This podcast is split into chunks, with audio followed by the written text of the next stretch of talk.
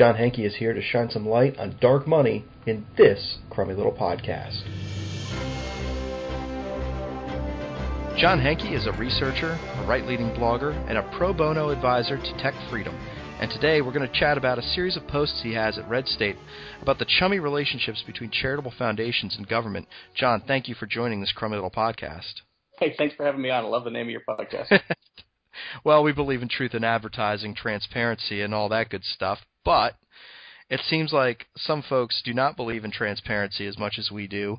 Uh, and you've been writing in this series of posts. It's a three-part series right now about some of the the money flowing between government entities and ostensibly charitable foundations and then flowing from charitable foundations into research that supports government policies. I guess the first question is before we start unwrapping all this, what got you into writing about this? So, uh, for for many years, I, have done research, and dating back even to my days as a blogger, I just find it fascinating to do research. And the more I'd look into issues, the more I'd realize it's not this grassroots uh, activist thing that's driving the news. There's something behind it. And the farther I look into it, the more I realize it's the same small set of groups, primarily foundations that drive almost everything. A few foundations fund almost every major policy issue activism, uh, and not just activism, but also technology developments and media and a great deal else. Uh, and so the more I realize that, the more I realize everything is really fundamentally about the foundations. These foundations are the power behind the throne, power behind the curtain in almost everything uh, political these days. And a lot of this was in part prompted by reading a speech given by Sean Treglia, who was uh, a project director at the Pew Trust, Pew Charitable Trust, back in 2004, 2005 at the Annenberg Center. He gave a, a, an amazingly candid speech, and it was reported on later that year, the next year, by Sean uh, or by uh, Ryan Sager uh, in the New York Post. What he said essentially was, the whole campaign finance reform movement that led to McCain Feingold was all manufactured. It was all a few left of center foundations that got together, put a lot of money. Ultimately, I think it was 123 out of 140 million total spent was put in by eight foundations. Put in a lot of money to create the appearance of a national movement, to create the appearance that there was a great deal of interest in this issue, to uh, to generate media, to generate research, and to generate uh, activism and to build a coalition. All of this stuff was manufactured by the foundations that were quietly hiding in the back. And he said nobody ever wrote about it because nobody knew about it. Nobody understood the role that foundations played in political activism and the political landscape. And since they didn't know about it, they didn't care. They didn't write about it. Every once in a while, somebody would start to dig into it, but they didn't go anywhere. And he said, from our perspective, that was great. The less people thought about this being a Pew project, the more likely it was to pass. And so they hired uh, academics, they uh, bought research, they paid for media, they put together uh, coalitions that they they paid for, and they created this impression that campaign finance reform was a critical priority, ultimately resulting in McCain Feingold, which I would argue has only led to more money in politics because it's more expensive to do the same thing. It's made it less transparent. It's it's ultimately uh, been counterproductive at best. Um, and so that led to a realization that that is not just the case with campaign finance reform, it is the case with almost every issue. The foundations have moved from what was for many decades sort of a reactive model where they took uh, proposals and they funded things based on the idea that you know we can help some people here or there. They moved into more of what was called a directive funding model, uh, where they funded things because they had objectives to achieve. Their objectives were very political, very policy oriented, and so they would put together campaigns and they would look for uh, activist, intellectual leaders, uh, activist groups, all the elements of a campaign they would look for people or groups who could accomplish them. And they would fund them as if the foundations themselves were campaign managers. And so all of these things begin to happen that are very, very political and would, in most other regards, be considered political spending, but they're foundations, and so they mostly stick to 501c3, some C4. They launder money through other foundations, uh, and they, they get away with it, and nobody pays any attention. So I'm looking here at a list of the top 100 foundations. Actually, I'm looking at a partial list of that. The top foundation by giving, as of 2013, the latest data I've seen, is by a large margin the Gates Foundation, three three billion dollars. Now they are outsized um, to everybody else because of the nature of the things they're doing, and, and the Gates Foundation tends to be less overtly political. The second um, largest non-healthcare uh, foundation, the healthcare foundations are very large because they're giving away a lot of health uh, healthcare goods. But uh, the largest, more political foundation is the Ford Foundation at 560 million dollars a year, every year. And the Hewlett Foundation, 434 million dollars. Uh, Open Society, 380 million and so forth and so on. And there are a dozen or more explicitly left-wing foundations that are all spending a 100 million or far, far more. Compared to that, the Koch Foundation or the Koch Institute, not in the top 100, not even close. And yet they get almost all the attention. And so that's sort of what prompted my interest in understanding more about how this left machine actually works. Yeah, it seems you can't turn on C-SPAN for oh well, if you're one of those people who even turns C-SPAN on, but you can't turn on C-SPAN for any length of time and watch a politician talk without talking about oh, money in politics, buying elections. This is doing more than just buying elections. Uh, I mean, that's kind of a misnomer anyway. But uh, you know, we're not just talking about buying elections. You're talking about buying actual policies. You're talking about the stuff that becomes law. Right. So the I agree with you. Buying elections is, is very much a misnomer. Um, unfortunately, the vast majority of money goes into elections, goes into TV ads, and those are demonstrably not that effective. To the extent they have an effect, it's very, very marginal. Um, and, and, there's there's to some extent an, an arms race on that. The thing that the left has figured out and done much more uh, effectively is they invest an enormous amount of money in research and organizing uh, and, all the other elements. They also invest an enormous amount of money, tens, hundreds of millions of dollars in media. I mean, a lot of things that get reported really fundamentally emerge up from public broadcasting, from the public media. And who's that funded by? Ford Foundation, Open Society, Packard, Hewlett. Uh, a lot of left of center foundations are funding the media. In fact, Ford Foundation has even uh, they paid half a million dollars to the Washington Post to cover money in politics. Mostly, of course, the Koch brothers, not the Ford Foundation's money in politics. Very, very little coverage went to the Ford Foundation. Um, so it's not noticed, but they are fundamentally funding all the things that rise up to influence policy without, for some reason, being considered political donations. You had a, a very good case study on this in your second piece in the series where you talk about Elizabeth Warren and her rise, which was uh, was kind of juiced a little bit by her research uh, talking about the link between medical expenses and bankruptcy. Later, she's calling out uh, you know people for funded research, but as you mentioned in your piece, this is something that she's engaged in. Right. So Elizabeth Warren uh, was at Harvard. Uh, she's obviously in the Senate now. At some point last year, she went on the attack criticizing a Brookings scholar, Robert Litan, over what she called financial conflict of interest. Uh, because he had done some research that was funded by a company uh, and and put the research forward. And he disclosed the fact that it was funded. He disclosed all of that, and yet she went after him and asked for more details. He provided more details, even though he had already disclosed everything. He did provide details she asked for.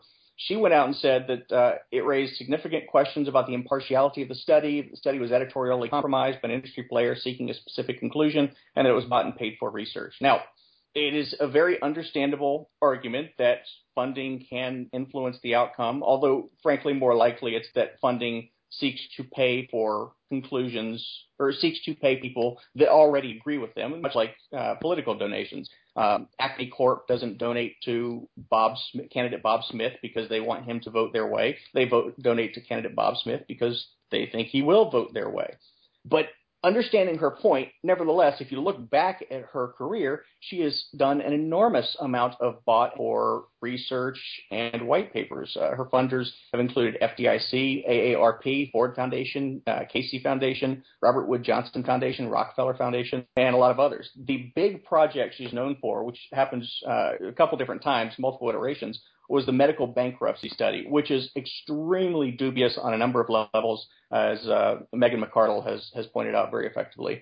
But the research she did was funded by the Robert Wood Johnson Foundation primarily. There was also a little bit of other funding, but primarily by the Robert Wood Johnson Foundation. And oddly, it wasn't funded through Harvard, where she was at the time. Instead, it was funded through a tiny little medical health care clinic, like a patient clinic that was in Cambridge, uh, the Cambridge uh, Healthcare Foundation, I believe it was called, a, a very small clinic that their their total uh, revenue for a year was anywhere from you know half a million to maybe a couple million. So this grant was a major portion of their revenue, sometimes as much as close to 50% of their revenue at some periods. Cambridge Medical Care Foundation, that's what it was. So why would they do that? Well, partially because Harvard has a lot of oversight rules whenever there's a funded research funded grant, sponsored research, and partially because that allows them to identify, that allows the foundation to identify the person they want leading the projects. The project director for both of them was Steffie Joan Woolhandler, who is a former fellow at the uh, Woods Johnson Foundation and also an activist. She is nominally a, a, uh, a scholar, or she's certainly a doctor. She is overtly an activist. She's talked about it. She said her career goal is training people how to use uh, scholarly research and publishing for activism. They put her in charge because they knew the out- outcomes they wanted. They bought the outcomes they wanted in both cases, and Elizabeth Warren lent her name to it. That's why you came out with such terrible, terrible, shoddy research but it fit the conclusions that the Johnson Foundation and Democrats on the Hill at the time wanted to get. So, of course, it catapulted Elizabeth Warren into the public consciousness. Uh, but she, she and uh, the foundation made a lot of money on doing that, and it's certainly clear that they knew the outcome that they wanted to achieve. So, how is that any different than what Elizabeth Warren blames Bob Litan for? I, I can't see any significant difference. Um, and yet nobody covers this. I even talked to reporters about this after she had initially uh, uh, pushed her story out against Bob Litan, and they just didn't care. Like like Sean Treglia said, they don't know, they don't care. No, that's odd that that a reporter covering what she says uh, is the difference because a, a senator says it, so it's so it's important versus you know this research from 2009 or 2005 is is old and nobody cares I mean, I, I I'm having trouble figuring out why why there isn't more interest in this. Well, so you know, obviously the fact that a senator pushed something makes it naturally more appealing uh, to a major news outlet, especially in DC, when your livelihood depends on getting information from elected officials. Then writing stories for elected officials becomes uh, absolutely necessary to continue uh, pursuing your livelihood. But I, I don't know why reporters were not interested in pointing out that Warren was complicit in the same things she talked about. I mean, maybe it's that uh, they're defensive of her. Maybe uh, putting on my tinfoil hat. Maybe it's that. Um, maybe it's that they're. Maybe it's that liberal bias. Maybe it's that they're sympathetic to her. Maybe it's sort of a more subconscious bias that they see corporate funding as special interest, whereas foundation funding is public interest. And that's fundamentally wrong in the sense that it is funding that buys an outcome that they want. It's of course ad hominem argument about the the the substance of the argument, but I mean I, I can only assume that they think that foundation funding is less special interest, although that, of course, does not apply to the Koch brothers. you pointed out something in one of your earlier posts that there's not even as much traction in right-leaning media for this, which I, I think is amazing. I, I think it's it's kind of I don't want to say fish in a barrel because you obviously have done a lot of research on these these posts by the way and we'll link to them on the site but they're they're very deeply annotated you've you've clearly done your research and done your homework on it um, boy if I'm if I'm a center right media outlet if you care about journalism, like this is journalism right here. This is this is textbook. I understand everybody has other uh, beats they they need to cover, and so maybe this just doesn't fall right within anybody's beat. But yes, I, I do wish that more right of center people would point out how the machine works, and it is, as I somewhat um, impolitely call, a circle jerk. Foundations fund research.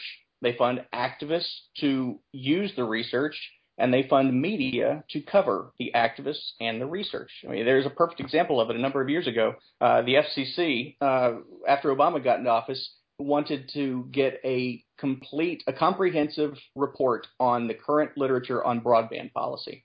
And so they reached out to a wide variety of intellectuals and academics and asked, no, of course they didn't do that. They reached out to the Harvard Berkman Center and asked the Harvard Berkman Center to be their sole source for a report on the academic literature on uh, on broadband policy. This is a bit like asking Liberty University to put together a comprehensive report on which religion is the best. You kind of know where they're going to end up. So the Harvard Berkman Center put out a report. It was quickly poked full of holes by a number of people, and they put out a follow up report. The report disclosed at the bottom uh, with support from the Ford Foundation and MacArthur Foundation, two of the foundations that fund activists and research on exactly this topic. And who did the Berkman Center report cite? It cited groups that get funding from Ford MacArthur. So it is a perfect example of they fund the research, they fund the activists to push the research, and then they fund the report saying this is the research that you should listen to. And of course, a lot of the media that reported on it also funded by them. I mean, there's an enormous amount of left-wing foundation-funded media that I think people don't always notice. They don't always realize this is um, this is an overwhelming part of our media media uh, media landscape. And unfortunately, people aren't aware that a lot of this is just propaganda, it, or it may it may be true, it may not be true, but it, it is definitely being put there for a reason, not by dispassionate, disinterested journalists. Now you mentioned a lot of these are run through 501c3 or 501c4 foundations uh, whose whose donors are not uh, they're not mandated to be revealed. You don't have to, uh, but it seems like that that avoiding oversight is a running theme here. What's the answer? How does this get solved, or how does a how does someone who's interested in this stuff or interested in just knowing where their information is coming from, how do they how do they track this? So th- that is an excellent question. Uh, I want to make it clear that I'm not condemning foundations or donors or privacy or activism. The problem is not that they exist. It's with the double standard that exists. Donors and activists on the right are special interest. Donors and activists on the left are public interest well, anyway, the, the activists are, and that's what they claim, and that's what how they are presented. The major donors on the left receive very, very little attention. I am not arguing that there should be a legislative uh, resolution to this. I'm not arguing that they should be forcibly um, exposed. Uh, I'm not arguing that they should not have donor privacy. Uh, for one thing, a lot of the big foundations on the left have massive endowments. They don't need outside money. They have multi-billion dollar endowments, and so uh, they are giving their own money as, from the endowment, uh, which are perpetual endowments because they make so much money from the interest that they, they'll never spend down the endowment. There was a push many years ago to require foundations to spend down their principal within 20 years or something like that, but um, I, I apparently just didn't go anywhere.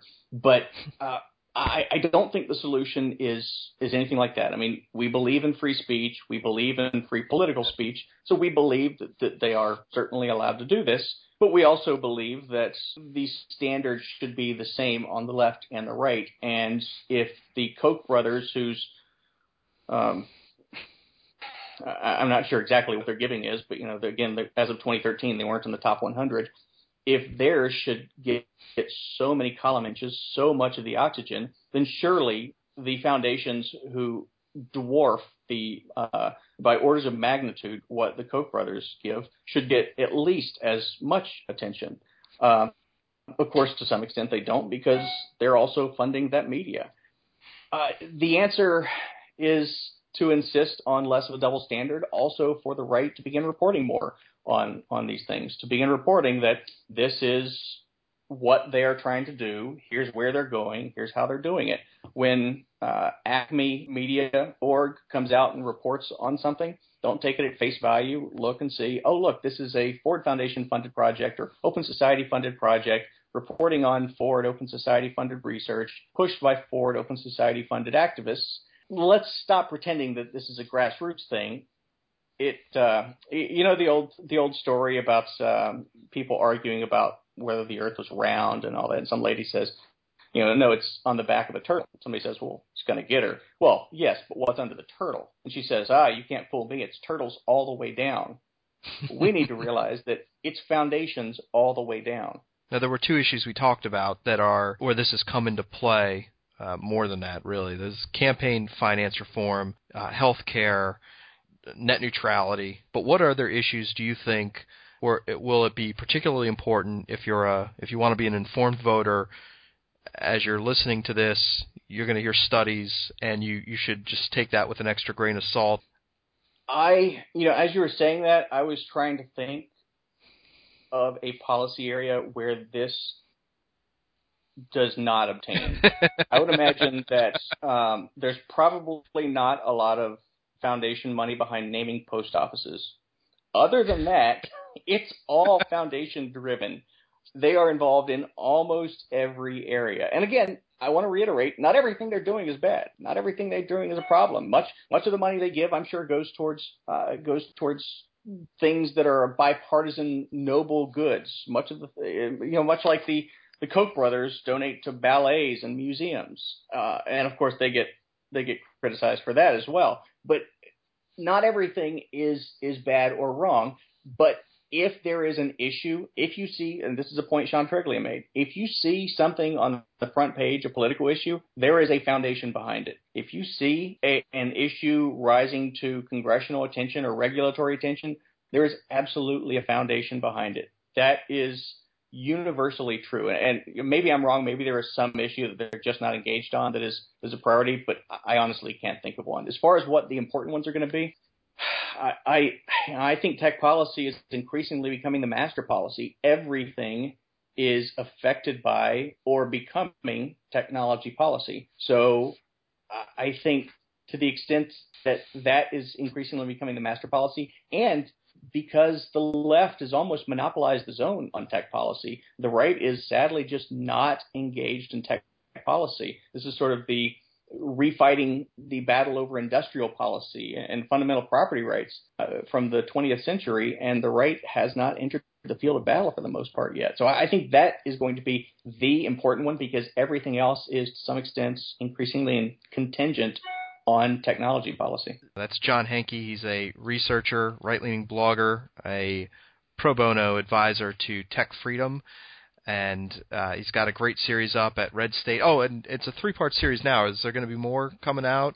Oh, yeah. Oh, yeah. In fact, I have another one uh, coming very soon about how foundations are buying the full circle jerk in, in environmental areas as well. Oh, that's going to be interesting to read. I, am I'm, I'm looking forward to that. Well, thank you very much for uh, for explaining it all and and setting us right on this crummy little podcast. Thank you. Thanks for listening to this crummy little podcast. If you want to hear more, check out www.crummylittlepodcast.com. You can also subscribe on iTunes and don't forget to leave a review. Thanks again.